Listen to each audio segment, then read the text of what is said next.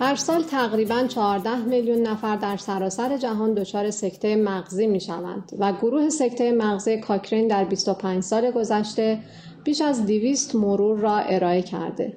در نوامبر 2021 آنها مرور ارائه اطلاعات برای بازماندگان سکته مغزی و مراقبان آنها را بروز کردند و دو تن از نویسندگان به اسامی تام کراکر و لزلی براون از بیمارستانهای آموزشی برادفورد NHS تراست در بریتانیا آخرین یافته ها را در این پادکست مورد بحث قرار دادند.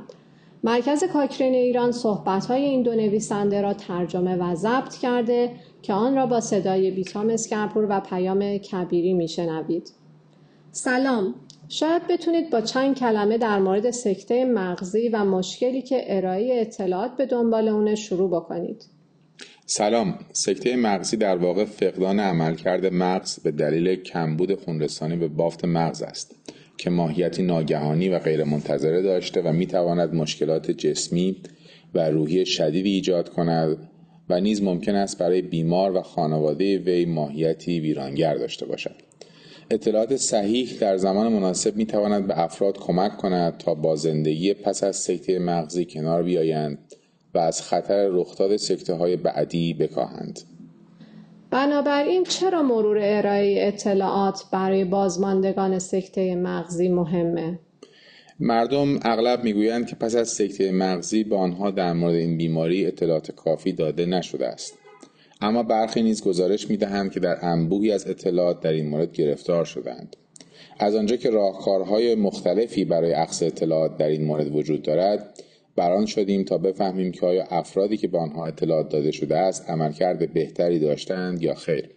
همچنین دو شیوه ارائه اطلاعات را با هم مقایسه کنیم. شیوه غیرفعال که در آن اطلاعات ارائه می شود اما پشتیبانی و تکمیل نمی شود مانند دادن یک جزوه یا بروشور آموزشی و شیوه فعال که افراد فرصتی برای پرسیدن سوالات در مورد بیماری در جلسات و یا طی تماس تلفنی پیدا می کنند.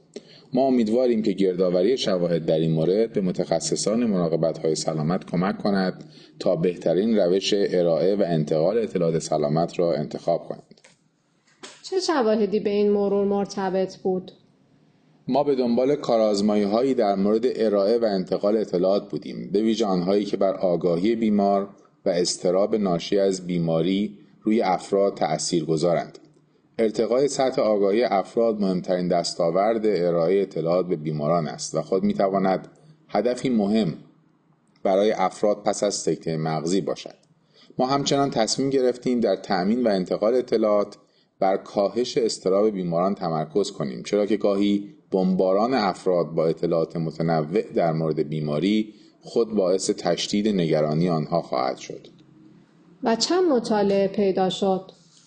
نهایتا 33 مطالعه کارآزمایی یافتیم که از این تعداد 11 مورد مربوط به شیوه اطلاعات غیرفعال و 22 مورد مربوط به شیوه ارائه اطلاعات فعال بود هیچ مطالعه ای دو شیوه ارائه اطلاعات فعال و غیر فعال را مستقیما مقایسه نکرده بودند.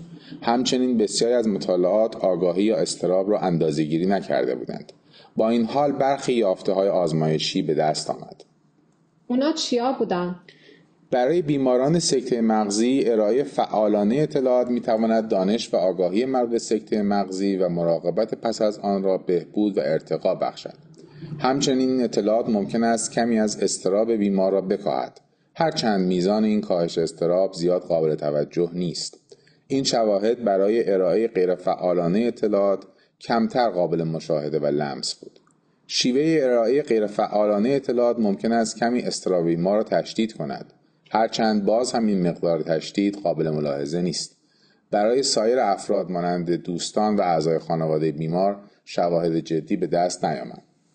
در نهایت پیام اصلی شما چیه؟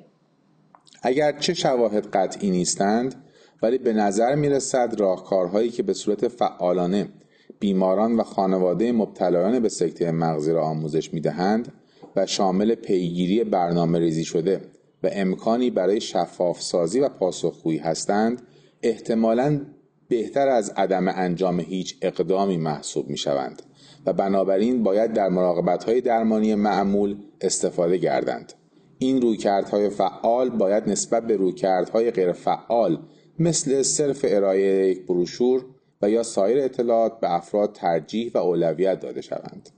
خیلی ممنونم. اگه کسی مایل باشه بیشتر بدونه به کجا مراجعه کنه؟ این مرور از طریق اینترنت و وب در کتابخانه کاکرین که در آدرس cochranelibrary.com قابل دسترس است وجود دارد و با جستجوی عبارت Information for Stroke به انگلیسی و یا عبارت اطلاعات برای سکته مغزی به فارسی قابل بازیابی است.